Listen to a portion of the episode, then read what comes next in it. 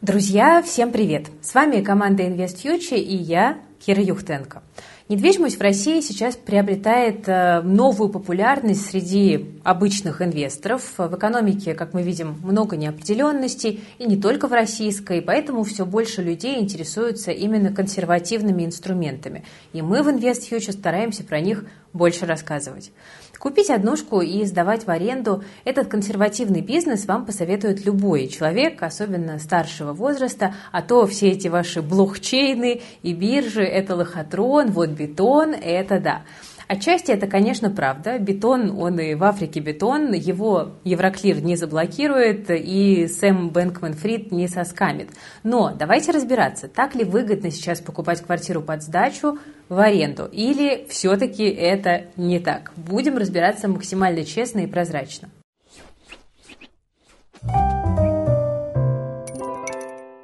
О текущей ситуации на рынке недвижимости мы подробно говорили на прошедшей конференции и открытом вебинаре. Я поделюсь с вами ключевыми выводами. Во-первых, пузыря на рынке недвижимости, допустим, по типу американского 2007 года, на российском рынке сейчас нет. Однако сектор переживает действительно непростую стадию.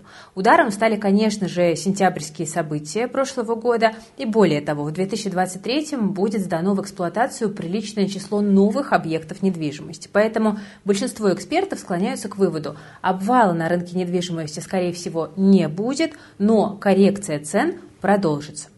Вот так сейчас выглядит график цен на недвижимость в Москве. То есть мы с вами видим, что да, коррекция есть, но на обвал это все-таки не похоже. Ну а если мы с вами посмотрим на динамику цен в Московской области, то коррекция будет еще менее выраженной. Если рассматривать свежие данные по российскому рынку за январь, то не везде наблюдается спад цен, а лишь в перегретых регионах. Наибольший рост отмечен в Кирове плюс 1,8, Краснодаре плюс 1,7 и Тольятти плюс 1,2. Ну а подешевел квадратный метр в Ленинградской области минус 1,2%, Архангельске и Махачкале по минус полпроцента в каждом регионе. Второй важный вывод. Самыми доходными, по мнению экспертов, являются складские помещения, стрит-ритейл и объекты малой капитализации, гаражи, кладовки и так далее. По ним арендная доходность может составлять до 25%. В секторе жилой недвижимости это, конечно же, квартиры-студии и это апартаменты. Теперь, чтобы не быть ежиками в тумане, давайте перейдем к цифрам. Немного элементарной арифметики. Как самым простым способом посчитать доходность от ваших инвестиций в недвижимость? Для этого есть вообще простая формула. Мы вычитаем из годовой суммы аренды годовые расходы на содержание недвижимости, делим эту разницу на общую сумму инвестиций в наш объект и умножаем это все дело на 100. Тут, конечно, есть свои нюансы расчетов, и э, вы, наверное, друзья, слышали, что у нас скоро стартует курс «Как инвестировать в недвижимость», и там есть отдельный модуль он называется «Математика инвестора», и мы там будем изучать все формулы, которые необходимы инвестору в недвижимость, и будем прямо на практике считать доходность по разным объектам, чтобы потренироваться. И больше того, мы дадим вам таблички, которые помогут автоматизировать расчеты, чтобы вам нужно было только циферки вбить. Очень удобно. Этот курс, друзья, э, нужен тем, кто, допустим, уже имеет объект недвижимости, но его не сдает, или имеет, сдает и недоволен доходностью или тем, кто только выбирает объект. И на каждом из этих этапов, друзья, очень важно действовать логично, разумно и не совершать ошибок, которые убивают вашу доходность, потому что за это вы потом расплатитесь очень долго и потом будете говорить, что недвижимость это не доходная история. Это доходная история, если грамотно подходить к процессу выбора объекта, его обустройства, его сдачи, да, если закрыть себя ото всех рисков, тогда вы будете довольны результатом и получите объект, который приносит вам стабильный денежный денежный поток. И вот все эти шаги мы подробно алгоритмами разбираем на курсе. Он стартует совсем скоро, поэтому успевайте присоединяться. Количество мест ограничено. Давайте вернемся к доходности. Э, если говорить о цифрах по рынку, то в последние годы в СМИ фигурирует примерно одна и та же э, сумма доходности, это 4-5%. Что тут важно понимать? Это именно арендная доходность, которая не включает в себя динамику изменения стоимости самого объекта. Часто даже очень хорошие аналитики допускают одну и ту же, ну как бы мыслительную ошибку. Пытаются сравнить вот эту доходность от недвижимости с УФЗ и депозитами. И эта ошибка на самом деле очень грубая. Почему? Потому что учитывается лишь доходность аренды. У облигаций номинал со временем не растет в цене, да, так же, как и у вклада, в общем-то, ну, ча- чаще всего, да, у недвижимости наоборот. И, э, кроме того, вот такой момент. Э, частое возражение против покупки недвижимости – это тот факт, что в долларах цена не выросла, но Люди забывают, что на девальвацию рубля недвижимость как раз-таки неплохо реагирует. Второй момент. Вот в знаменателе у нашей формулы стоит стоимость объекта. Чем меньше сумма в знаменателе, тем выше будет доходность. И что это значит? Это значит, что периоды спада на рынке недвижимости, они как раз очень хороши для долгосрочных инвестиций в нее. Тут, как и на фондовом рынке, как бы покупать на хаях, да, это не очень хорошая идея. Ну, в общем, спасибо, Кэп. Но, тем не менее, как-то вот люди часто забывают это в расчетах. Третий момент, который тоже важно учитывать. Формула не учитывает динамику изменения арендных платежей во времени, а они, в свою очередь, могут ежегодно индексироваться, а могут, наоборот, стагнировать, потому что арендодатель, если не говорить о курортных городах, как правило, заключает контракт с арендатором там, не на один день или даже месяц, а минимум на год. И таким образом как бы фиксирует у себя условия на долгий срок, э, допустим, в неудачный момент для рынка, и потом из-за этого можно очень долго терпеть низкую доходность. Да, бывают такие кейсы, а бывает и наоборот. Еще один важный показатель – это, конечно же, окупаемость наших инвестиций. Это срок, за который доходы от сдачи недвижимости в аренду окупят первоначальные вложения. Это тоже будем на курсе очень подробно разбирать и тренировать, чтобы вам было понятнее, как свои инвестиции в недвижимость оцифровать, потому что без цифр это все выглядит просто как закапывание денег в бетон, а, тем более, что суммы большие, они рассеиваются, и мы их не контролируем. Но если вы на старте будете отталкиваться от формул, то вы поймете, сколько вы можете вложить в ремонт и обустройство, и какой арендный платеж вам нужен, и как нужно напичкать квартиру, да, чтобы такой арендный платеж получить. И от невыгодных объектов вы сможете уже тоже на старте отказываться. Цифры – это важно. Для тех, кто приценивается к московской недвижимости, есть неплохой калькулятор на сайте irn.ru. Он позволяет оценить среднюю стоимость аренды в выбранном районе, ну и также стоимость квартиры. Ну вот, например, выберем район Внуково, однушка, 40 квадратных метров. И мы с вами получаем цифры средней стоимости и среднего ежемесячного арендного платежа. Если прикинуть грубо, то доходность получается примерно на уровне 5% годовых. Что мы здесь с вами не учли? Мы не учли ежегодные расходы на содержание квартиры и мы не учли налоги. Ну, теперь мы знаем среднюю температуру по больнице и можем оценить стоимость квартир в отдельных районах, например, в Московской области. Перейдем на ЦИАН и выберем Московскую область, Одинцовский район, ЖК Сколковский. ЖК я выбирала буквально рандомно, вот э, там в начале написания этого материала. Мы видим, что крошечные студии в этом районе с ремонтом стоят от 6,5 миллионов рублей.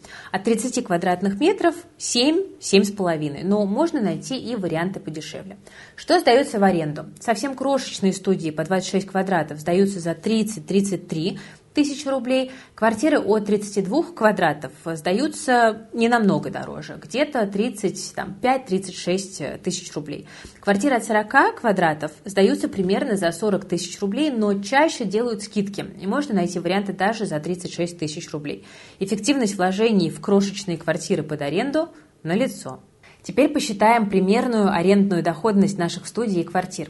Крошечная студия дает доходность в районе 6% годовых. Студия от 30 квадратов уже поменьше, 5,7%.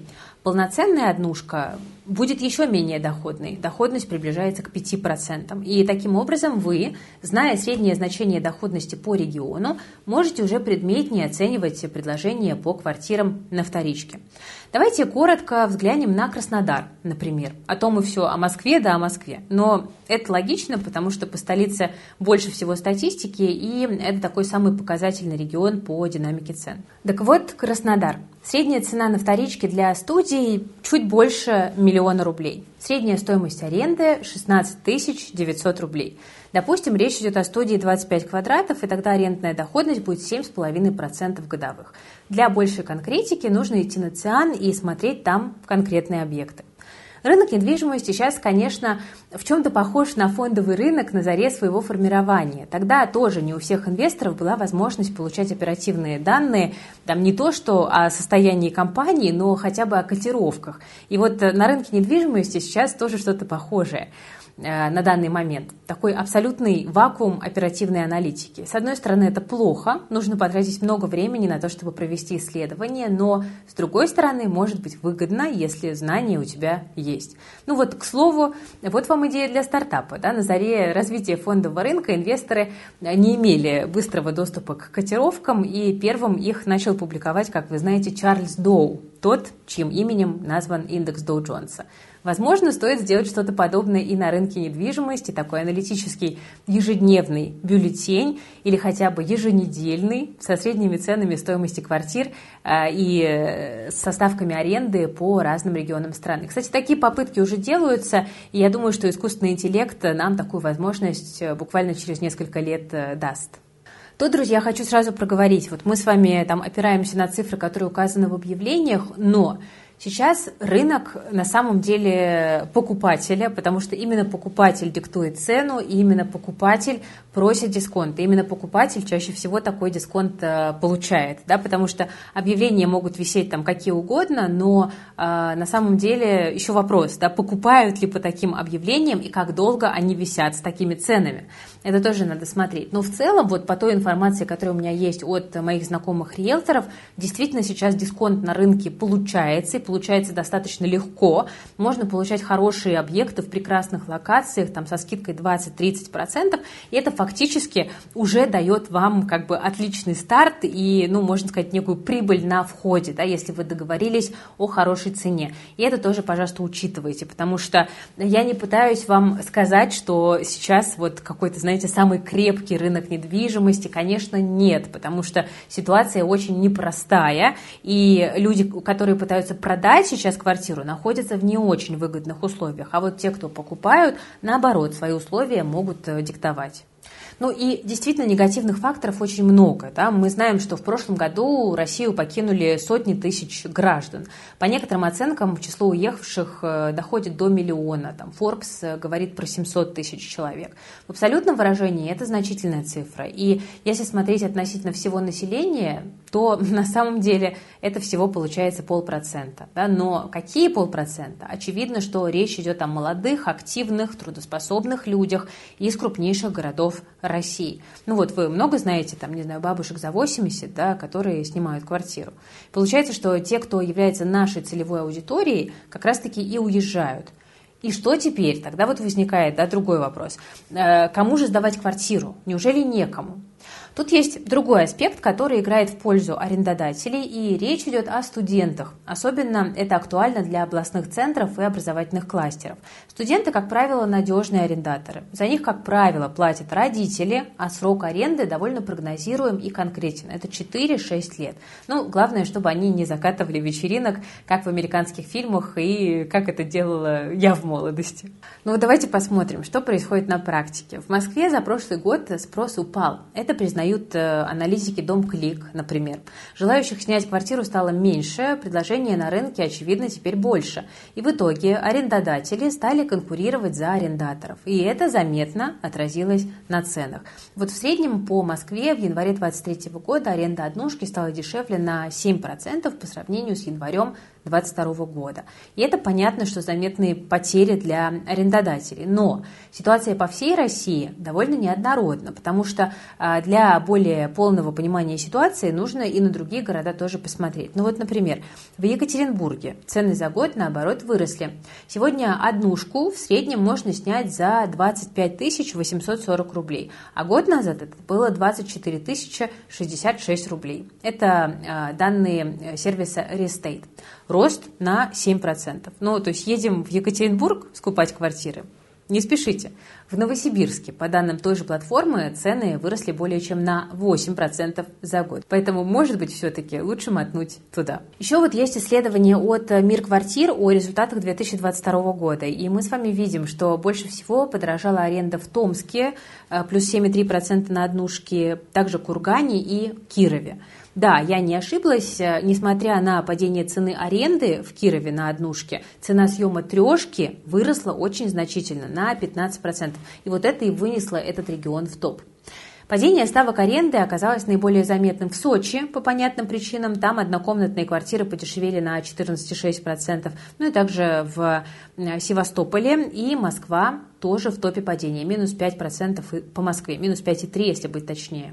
Можем ли мы утверждать, что аренда дорожает только за пределами Москвы? Но это будет тоже не совсем корректный вывод. Вот в Тюмени за год цены почти не выросли. Сегодня однушку в среднем можно снять за 22 703 рубля, год назад 22 там, 500 э, с чем-то. Разница в 184 рубля, ну, даже на такси не прокатишься, только если до булочной. О чем нам все это говорит? Все просто. Рынок недвижимости в России неоднороден. У каждого города есть свои особенности. Приток населения или, наоборот, его убыль, его возрастная структура, ситуация на рынке труда и так далее.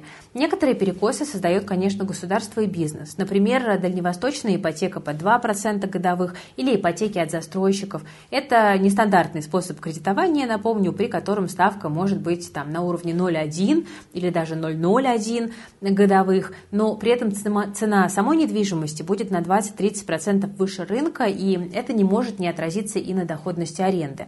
Кстати, ЦБ эту лавочку прикрывает, потому что видит серьезные риски в таком типе кредитования. Теперь, друзья, пришло время поговорить про кредитное плечо. Стоит ли его использовать, если вы решились все-таки в недвижимость инвестировать? Тут нужно подходить к вопросу очень ответственно. Идея взять квартиру в ипотеку и выплачивать кредит за счет съемщика кажется, конечно, очень заманчивой. Но в реальности полностью перекрыть платеж при помощи арендатора практически нереально. Не стоит забывать и о возможных простоях, ремонтах и других моментах, которые особенно случаются у начинающих, потому что всего не предусмотришь без опыта.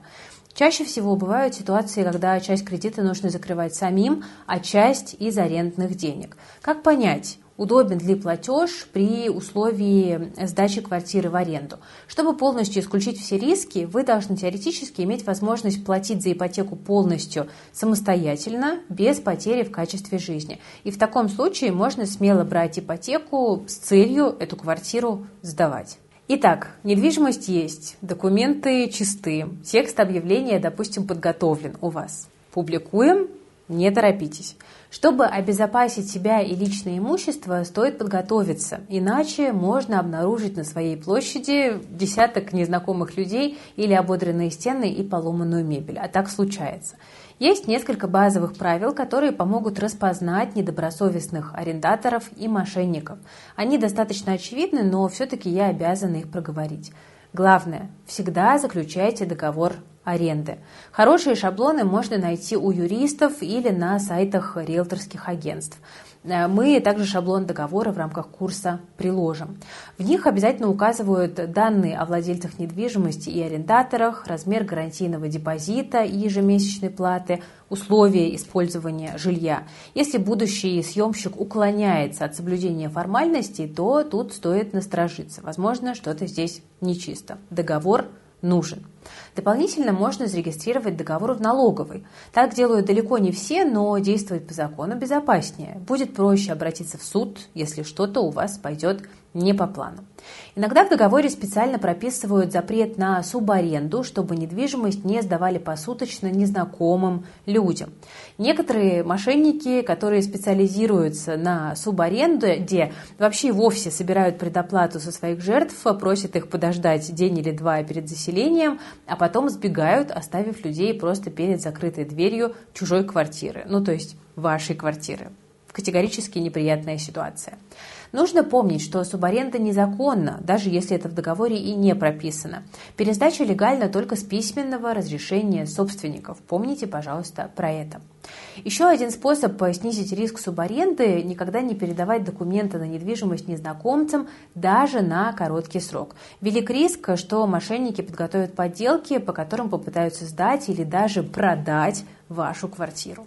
Кстати, по этой же причине стоит прописать в договоре примерное расписание, по которому владелец может посещать в квартиру, снимать показания счетчиков, ну а заодно и проверять обстановку. Это, кстати, совершенно нормально, и это поможет избежать еще одной проблемы. Некоторые арендаторы снимают квартиры на небольшой срок и не платят коммуналку. Вот, чтобы этого избежать, можно платить за услуги ЖКХ самостоятельно, включить их просто в арендную плату.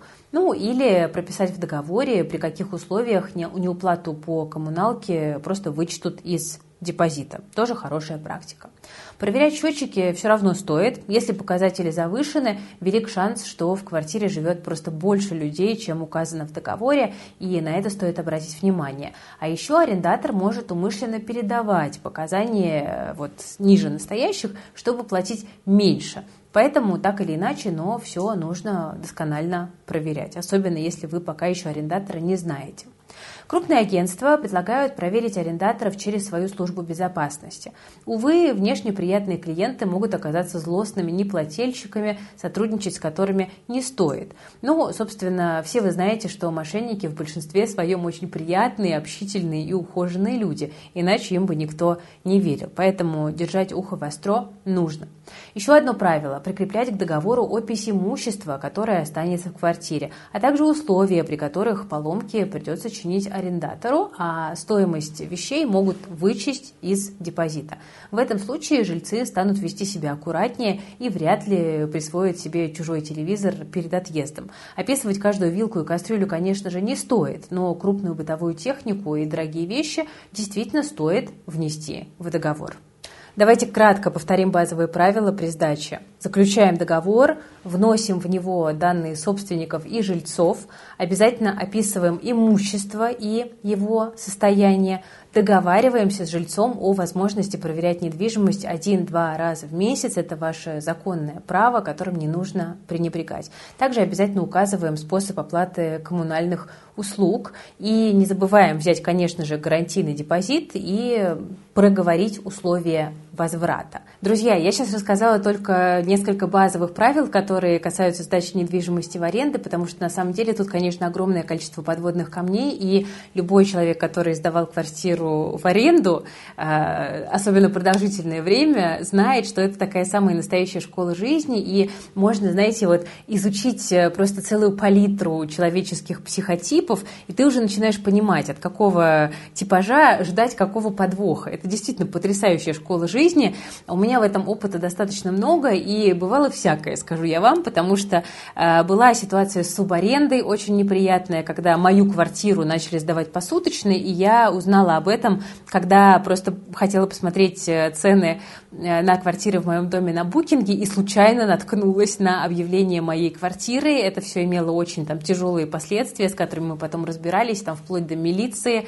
Э, у меня были выпиленные двери, у меня были девушки легкого поведения, которые в наших квартирах проживали, а это, как вы понимаете, тоже имеет определенные неприятные последствия для арендодателя. У меня были очень тяжелые соседи, которые вызывали милицию э, там, где вызывать ее было не нужно, и из-за этого там тоже отношения с жильцами э, мы долго выясняли. В общем, здесь действительно огромное количество подводных камней, но вот у меня уже есть очень большой опыт. Я понимаю, как с какой ситуацией нужно разбираться, и, э, ну, наверное, только благодаря этому опыту я до сих пор квартиры сдаю, сдаю с хорошей доходностью, сдаю практически без простоев, даже в той ситуации, когда на рынке непросто. И у меня в целом доходная недвижимость занимает такое заметное место в портфеле и как раз-таки дает мне ту необходимую диверсификацию. Да, то есть, еще раз, в портфеле нужны разные инструменты. Нужна подушка безопасности, нужен вклад, нужны там акции и облигации. И недвижимость тоже нужна.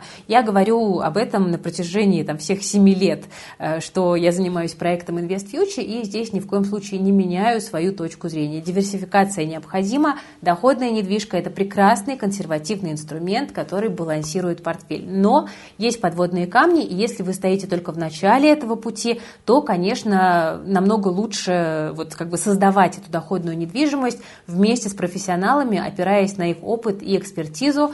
Поэтому еще раз вам хочу напомнить, что у нас скоро стартует курс «Как зарабатывать на недвижимости», на котором мы как раз-таки будем вот прям по алгоритмам все обсуждать, все нюансы, все по шагам, по порядочку, по полочкам, вот буквально с нуля, у вас еще пока нет квартиры, или у вас есть квартира, она там не сдается, сдается плохо, до ситуации, когда у вас есть ликвидная квартира, на которую выстраивается очередь из арендаторов, у вас нет простоев, и вы получаете доходность, которая позволяет вам бить инфляцию. Если хотите такой результат, приходите к нам на курс «Как зарабатывать на недвижимости». Он стартует уже совсем скоро, количество мест ограничено, так что, пожалуйста, успевайте. Ну а я на этом буду прощаться. Берегите, пожалуйста, себя, своих близких, свои деньги и диверсифицируйте свои портфели для того, чтобы даже в кризис ваша финансовая независимость не страдала. Всем пока!